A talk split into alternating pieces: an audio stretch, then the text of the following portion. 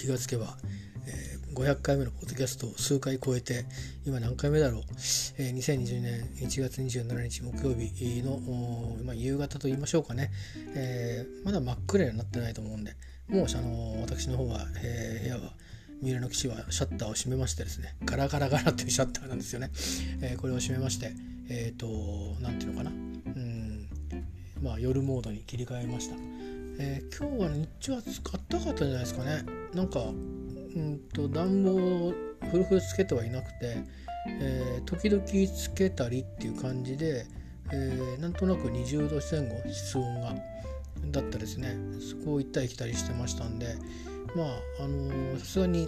マンションと違って、えー、外の熱気温との連動性がやっぱりアパートはあるんだなって感じで、えー、経験してます。まあ戸建てに近いかなその連動がね外が寒いと中も寒いっていうのは、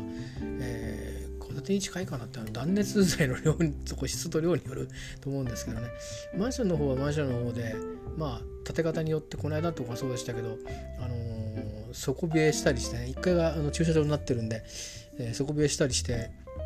室温は今と同じ室温計湿度計使ってるんですけど25度とかあっても、5 6 0センチぐらいまではシーンと冷えてるとかね。そういうようなことがあって。まるであの、地面畳上げたら地面が見えるみたいなそんなお家に住んでるみたいなね、えー、感じの冷え方してましたけど、えー、ここはそんなことはないですね。もちろん2階なんでで2階もかつここってなんか坂の上に坂の途中に立ってる建物なんでねなんか実質2.5階みたいなとこに、えーと、私の部屋はあるんですよね。そういう意味で、えーと、で両隣がいないのであの生活のなんか暖房下も両隣もいないんですよ。だからあのなんか生活をみんなしてるからまあ、熱があって意外と中部屋はそういう意味ではデメリットばっかりじゃないよなんて、えー、なんかで読んだんですけど、まあ、あんまりその恩恵を受けてないんですが、まあ、あの底冷えは、えーと、ないんですねここは。それはなんか救われてる感じです。ただあのフローリングなんかやっぱ冷たくなってますけどねさすがに。なんかあの多分建材を通じて壁とつながってるからあの冷たいんだと思いますけど、えー、それからまあやっぱりあのお風呂入った後なんかあの窓、えーと、お風呂には換気扇がついてなくてドアがついてるんですね。扉が上の方に。それを開けてで風通すために少し開けとくと風が抜けていくんですね。だからどこからか入ってきてると思うんですね風が、うん、どこから入ってきたんですかね。これ換気タイプのエアコン使ってないからまあ窓の隙間なんですかね。なんだか。風は。え、あのさすがにいくら刺しとはいえも完全に抑えることはできないんでしょうからね、えー、まあそんな感じで、えー、ありますがまあ今日は比較的やったかったんじゃないですかね。20度あったんでね、えー、室温がね、えー、あの暖房つけないで、え、まあ明日はこれはまた寒くなるそうなんで、え、ちょっとあの意識して、えー、いこうかなと思いますがといって別に特に変わることはしないので、え私は例のごとく内側に内側を暖かくして、え、外はコートも着ないで、え、通勤していきますが、うん、まあそうしましょうかね。置いとくところもないしなんかあのー、その洋服でコロナがどうのとかっていうのをね世話するの大変なんでとにかくその消毒とかあの除菌みたいのが必要になってからというものまああれですよね。あの結構行く時はいいんですけど帰ってきてからのお世話が慣れ慣れましたけど、えー、意外とねあるんでね、えー、まあ一仕事ですよね、まあ、人によると思いますけど私の場合は一仕事になりますね。持ち物も一通り、えー、何らかの液体まあアルコールは全部には使えないんで、えー、影響のないものをいろいろな時に見つけちゃ探して取り寄せて使ってみて良いものを試してるんですけど、えー、そんなのとか、まあ、衣類もねあの衣類をそう傷めないもので、えー、まあ除菌というかガードですかね。もともとガードしといて、えー、それでまああの1週間にいっぺんぐらい拭くとかやったりいろいろしてますね。結構、うん、雑貨のうちでも消毒とかにかかるお金がね、えー、それなりにかけてる、うん、かかっちゃうっていう感じですよね、まあ、あと1年はしょうがないかなと思ってますしうん多分帰ってきてあの手指消毒するのにアルコールを使うとかっていうのはおそらくあのやめないでずっと続けることになるんじゃないかなとは思いますね。あのそれからえーと、外アウターっていうんですかあのっていうのかあの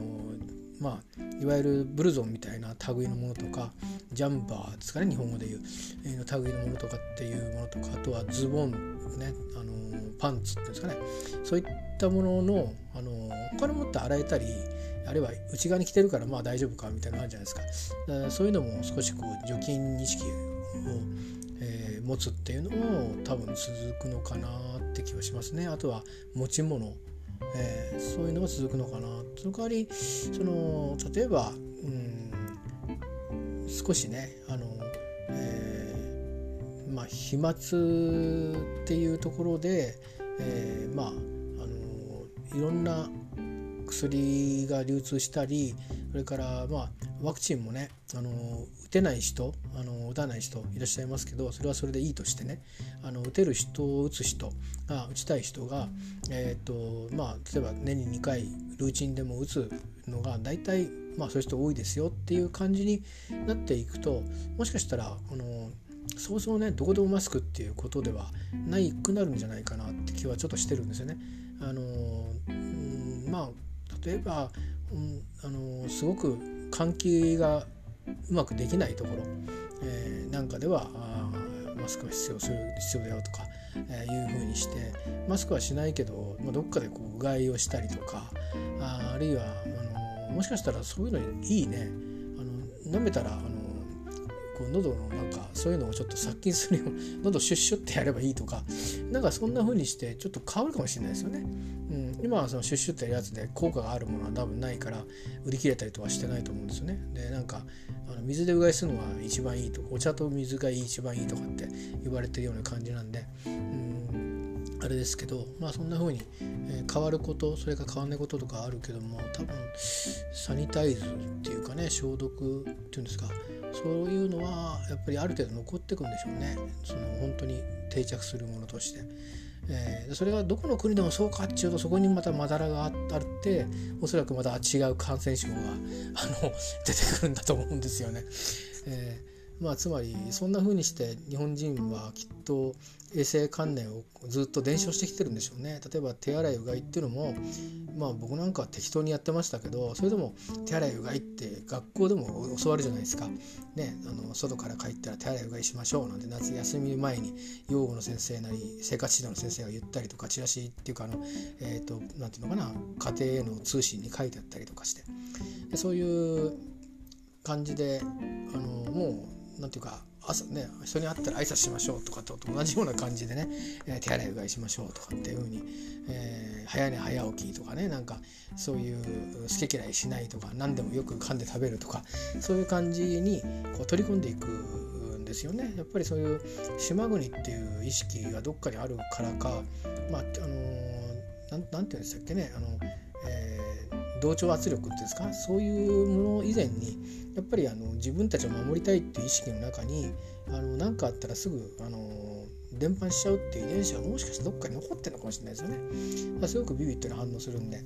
だから僕たちは今回のこの新型コロナウイルスでいろいろトライしたトライアルした試したあ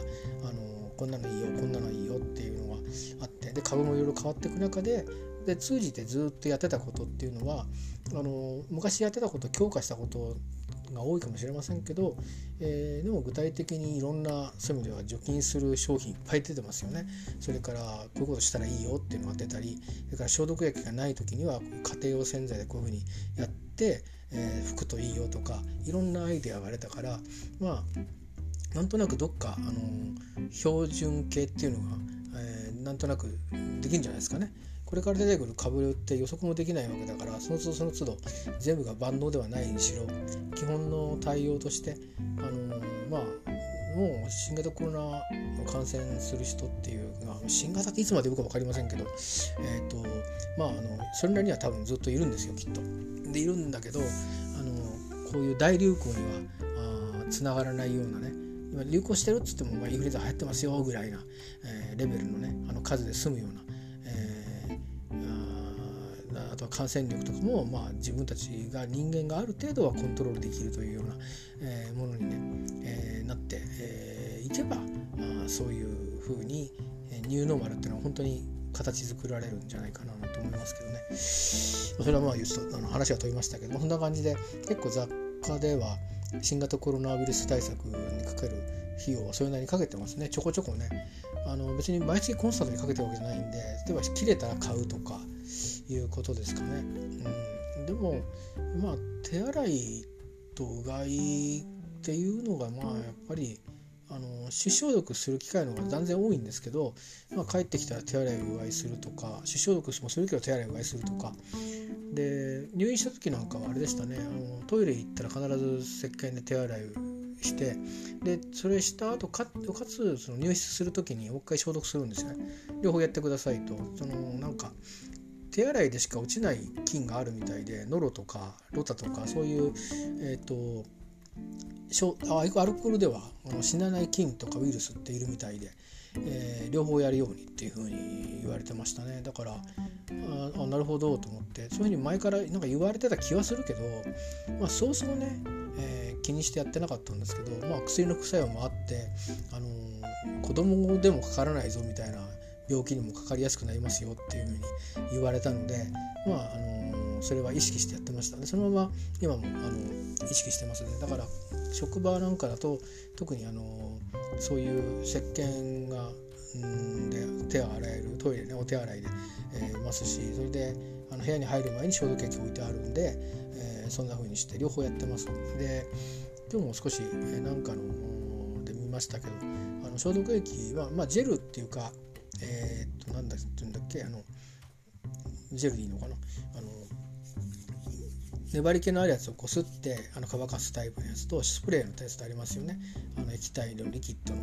えー、でどっちでもあれなんでしょうけど多分あのあんまり少なめに塗るよりも多めに取ってでよくこすってすり込ますっていう方が大事みたいですね。あの確かにねものによってはやりすぎるとアルコールって手が荒れる時っていうのも確かに前あったんですよ。でまあそのジェルジェルのねジェルっていうかジェルかジェル系のやつを中心に、うん、置いてあることが割と平均的に多くなったんで少し手荒れの方もね、あのー、なくなってきたかなと思うんですけどちょっとねかさつきがちだったりしてあとは手洗う時にとかいろいろ水仕事とかする時にどうしてもこう冬場だと寒いからお湯使いたい時ありますよね。油もあんまりうまく落ちないし手もなんかいつまでもネバネバするな。でもあんまりお湯使いすぎると手の油も一緒に落ちちゃうんでカサカサしちゃってでもカサカサしたところにアルコールするからちょっとヒリヒリしたりしてね。でそういうのもちょっとあるとちょっとこうやりたくないっていうか億劫になったりとかもするじゃないですか。でもまあジェルタイプうまく使うこととかあとはあのそれこそ、えーと、ハンドクリーム薬用のハンドクリームみたいのどこにでも塗れるようなやつみたいの買ってきて塗ったりしてカサカサを抑えてしばらく水だけで我慢して手洗ったりとか してたりねしました。えー、まあ一応言ったんですよねあの水で洗うと手は洗わなくて済むんですけどあのまあよく水切ってハンカチで拭いてもなんかねハンカチが乾かなくなるんですよね。そうするとハンカチ自体がちょっと雑菌の 反則の温床みたいになっちゃう気がしてだからまあ今は手水で手を洗って仕上げにお湯をさーっと通して湯切りをよくして手を拭くみたいなことしてますね。なんだかくどいですけど。まあまあ、あの冬のかさあの乾燥問題は私にとってはあの乾燥肌の持ち主としては。で、あしかもなんかアレルギー性鼻炎なりアトピーなりといったような印象をちょっと持ってるようなとこがあるので、えー、悩ましいとこです。で、そうこうしてたら、あのいよいよ、えー、来ましたよね、花粉の時期が。今年はまだ僕自身は、うんと、先々週ぐらいかな。だからちょっと時々、くしゃみが出たり、えー、鼻水があの花粉のすごい時の鼻水じゃないんですけどちょっと鼻がグスグスしたり、えー、このポッドキャストってもしたあのそういう時の音声があったと思うんですけどそういうのがちらちらあったんであそろそろそういう時期だよなと去年も確か1月の20日前後から花粉がとかいう話があって、えー、医者に行き始めたんですけど、えー去年はね外耳炎で医者にもかかってて今おかげさまで入院した時にあの手に耳をこう耳をかくっていうことが、えー、綿棒を持っていかなかったし、あのそんなとんがったもの持ってちゃいけないので、えー、持っていかなかったんですね。やんないおかげであの耳を触ることがなくなって治っちゃったっていう。で、まあ、前から耳のお医者さんには言われてて耳はか耳耳垢はあの自然と必要な分だけ出てくるから書かないようにって言われてたんですけど一回書いちゃうと書き癖がついちゃってそれでそこがなんか傷んで板が良くなってちゃって痒くて書いちゃうみたいなだからどんどん悪くしちゃうんですね。でそれやってるうちにあの綿棒で汚れを奥に押した押し込んじゃうようになっちゃって格好として。であの耳の聞こえが悪くなったりして医者に行ってあの耳垢取ってもらったりしてたんですけどもうあの入院をまあ何度から4回ぐらい今年はしてましてそのうちの9月からの3回の入院で、えー、すっかりその習慣がなくなって今我が家に綿棒すらないですけど、えーまあ、綿棒あった方がね何かといい時はあるんですけど、まあ、あのそんなことで、えー、その悪い癖もなくなったので医者には行くことなくなったんですけど今はちょうど顔面神経麻痺であの顔面神経麻痺って耳鼻科の領域なんですよ、えー、主にね。で私の場合耳鼻科にかかってるんですね。もう一個なんか見てくれる科があるらしいですけど神経科かな。私は耳鼻科にかかってましてでまあ事情を話したらばじゃあ出しますよっていうんで薬出してくれて、えー、一応あの飲み薬は、えー、いつも飲ん最このところよく飲んでるやつを、えー、昨日からかな、えー、飲み始めましたね。昨日から表に行くようになったんで、え、朝晩飲むやつですね。で眠くなりにくいやつです。多分皆さんもよく知ってる薬だと思いますけどそれを医者から処方してもらって飲んでますね。去年、まあ、結局ねコロナとかの対策してるから何でしょうね。うん。あんまり内から出ないじゃないですか。だから浴びないっていう意味で軽症で済むのか。去年もそんなに重たくはなかった気がします。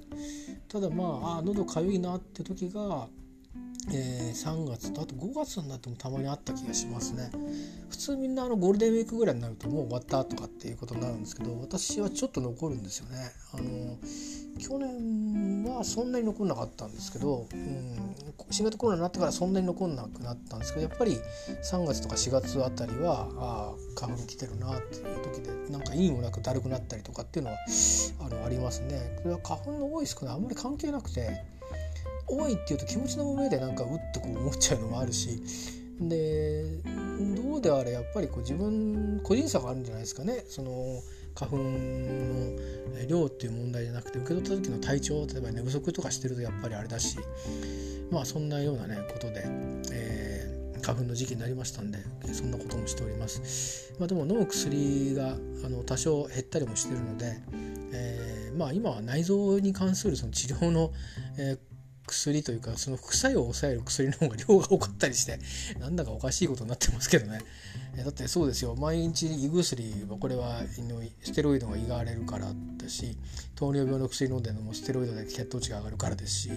で週にいっぺん骨がもろもろくならない薬飲むんですけどこれも、えー、ステロイドの 後遺症のためあ後遺症じゃないあの副作用のためですし、えー、まあだから純粋には1日おきのステロイドと毎食後の、ビタミン12神経の再生のための薬と耳の裏の血行を良くするための、薬とこれだけなんですね。3種類だけで毎日飲んでるのはビタミン12とその血行を良くする薬だけという、えー、本来本来の治療用の薬をそれだけで。だけどそれ以外の、薬の方が多かったりしますね。その他にあとはまあ、えー、腎臓の、への血圧上昇による腎臓への影響をこう緩和するための薬があって、まあ、血圧を下げる効果のある薬ではあるんですけど同様にそのまあ腎臓の方の負荷を下げるような効果もあるやつですね。それを飲んでたりしてあとは、えーと、シンプルに、えーと、なんだろう血圧を下げる高圧剤というよりかは血管を広げる効果がある、まあ、血圧も下がるしそれからまあ狭心症の疑いっていうのは一時期あったんですよ。今もう何1年以上もうそういう症状ないんですけど、えー、狭心症って血管がキュッとなってあの、えー、起きる、うん、病気ででキュッとなり方も僕の場合はどうやらあのなんかどっかのとこで血の巡りが少し悪くなっててあの急にこうなんか血栓で詰まるっていうよりかはえっと、ペタンってこうあの血管が平たくなってペタンって一瞬一瞬くっついちゃう。時で時があってそれで急にこう胸がうって苦しくなったりっていうのがあるタイプじゃないかなっていうふうに言われてはいるんですけど、まあ、いずれにしろ血管を広げておくとあのどっちにしてもねあの幅を広く保つことができるし血圧も、えー、高くしないでおけばあの血管に対する圧力が減ればそういう血管の形がちょっとあの伸びたり縮んだりっていうことも起きづらくなるそうで、まあ、そういう血圧の薬も飲んだりしますけどね。まあそういうまあなんだろう今すぐに死ぬとかそういうことではないんですが、えー、コントロールした方がいいですよねって思うような血圧のコントロールの、えー、薬を、まあ、あの心臓のためと腎臓のために飲んでるっていうのが、えー、ありますがその他は、まあえー、ステロイドぐらいなんですよね。あのじ主に腎臓の治療はステロイド中心で。であとは麻痺の方の薬は、えー、神経を再生させるための薬と、えー、血流を良くしてえっ、ー、となんていうのかな？あのうんえー多分これも神経の再生によくしたりその耳の方ってあのなんかねあれなんですってその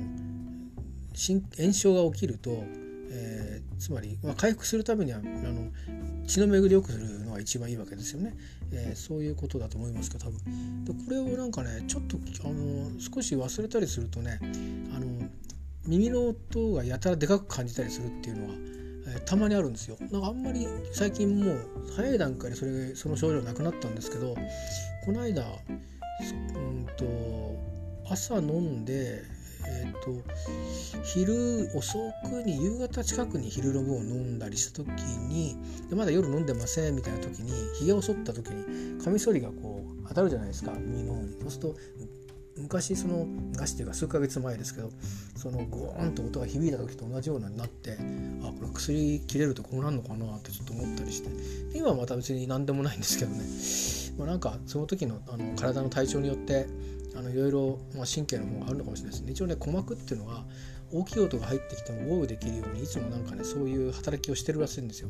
で麻痺するとそのまま働きも麻痺しちゃうんであのあーって言ってるそのままあーって入ってくるんでビーンって響くんですよね。でだからあの最近はもう多分なくなったと思うんですけど水辺のそばに行くと聞こえなかったはずの高い周波数の音も入ってくるんでまあさすがにモスキート音は聞こえなかったですけどね試してみましたけどあのかなりその高い成分の周波数が一緒に入ってくるんで心地悪いんですよ聞いてて。だから音楽もあのヘッドホンステレオですかねもうその時期は聞かなかったです。あの苦しくなっちゃうんであの聞いてて嫌な感じなんですね。あの不快な。で今はそれがなくないのであの聞きながら会社に行けるようになったっていう感じですね、えー、まあそんなような、えー、ことでございます。さてと今日は明日はですね、えー、っと昨日は会社行くのにオフィスに行ったんですけどうん、えー、ちょっと早めに行きました。初日っていうこともあってね。初日から遅刻っていうのもなんかちょっとあんまり良くないんでえー、っと電車にしたらどれぐらい早く1時間早くに行ったのかな明日はいつも通うんだったらこれっていうルートこれっていう時間、えー、まあこれ余裕を持っていけるのはこれ1本みたいな感じなんですけどその経路で、えー、行ってみようと思います。えー、なので、え、まあノーマルモードを明日初めて試してみたいと思いますんで、えーと、行く時間はだから、1時間ぐらい後なんですけど1時間まで後じゃないのかな。それのあのバスの便の感じがあって、まあ、40分ぐらい後っていう感じなんですけどだからまあ起きるのは30分ぐらい、えー、昨日よりかは遅くていいんですけどね。まあそれでも、えー、まあなんだろう。だから隠れ家にいた時と同じぐらいですよ。ええあの隠れ家にいた時はその時間明日起きようと思ってる時間でさらに遅れてもまだ間に合ったんですけどさすがにね。あの通勤時間で20分か30分の差がありますんで、えつまりそれぐらいあの遅く起きても間に合ったんですけど起きてもちゃんと食事もして、え、ちゃんと着替えゆっくり着替えで出てきてたんですけどまあここはあの、その時間に起きないと、まあ、朝食カット着替え出てくみたいな感じになっちゃうかなっていう、え、ことでね。だから、えー、でたっぷり寝とかないと起きれないので、えー、まあそうですね。えっ、ー、と前回同様、えー、9時のニュースのまあヘッドライナーをヘッドラインを、えー、大体見たなと思ったら、えー、寝るという感じですけど今日はあのサッカーがねあるんですね。サッカー見ようと思います。なので、えー、まあ、それでも8時半9時9時9時ちょっと過ぎぐらいに終わるのかな。試合になりますけど。まあだから今日はサッカーを見たら寝るかなという感じで。で、まあ、サッカーのキックオフまでの間に食事をとってお風呂入っちゃうといいのかなと思ってるんですけど、まあ、ちょっとお風呂がサッカー見た後になるかあ、サッカー見る前になるかちょっとこの後の、えー、仕事のまあ、えー、仕事いいのか、えー、この後のあの他のね用事、えー、にしたいですけどもね、えー、まあそんなことで。えー、また明日もオフィスに行っていきたいと思います。えー、明日ノーマルモードはもし、えー、うん遅れそうになったらまあえー、よく捉えればねこういう時にこういうふうに連絡すればいいんだとかっていう、えー、トライアルになるかなと思ってますけど基本的には遅れたくはないと思ってるんでで,、あのー、でも余裕があのそれなりにありますんでね、えー、あのー、まあそれこそ、あの寄り道しながらあの駅から歩いても時間内に着くよぐらいの余裕を持ってあの最寄り駅まで着きますんで、まあ、あの少しの遅れだったら吸収できるかなと思ってるんで電車の遅れとかはねなので試してみたいと思っております。まあ、明日ね、まあ、バスが、えー、家の近くのバス停にすいません音がしましたね、えー、予定通りに、えー、来なかったらまあ何分以内だったら待てるっていうのがあるんでそれを超えたらちょっとあの一つ先のバス停まで行って、えー、違う路線のバスに乗ろうかなと思ってるんですけども、まあ、どうなることやら、えー、また、あのー、この場所とかあのその他もろもろで、えー、記録しておきたいと思います。ではあの今日はこれにて、えー、私の、えー、ポッドキャストクローズでございます。えーと、皆さんにもあの明日急に寒くなるそうですけどどうかあの大事になさってください。えー、即歳でおりましょう。ではありがとうございました。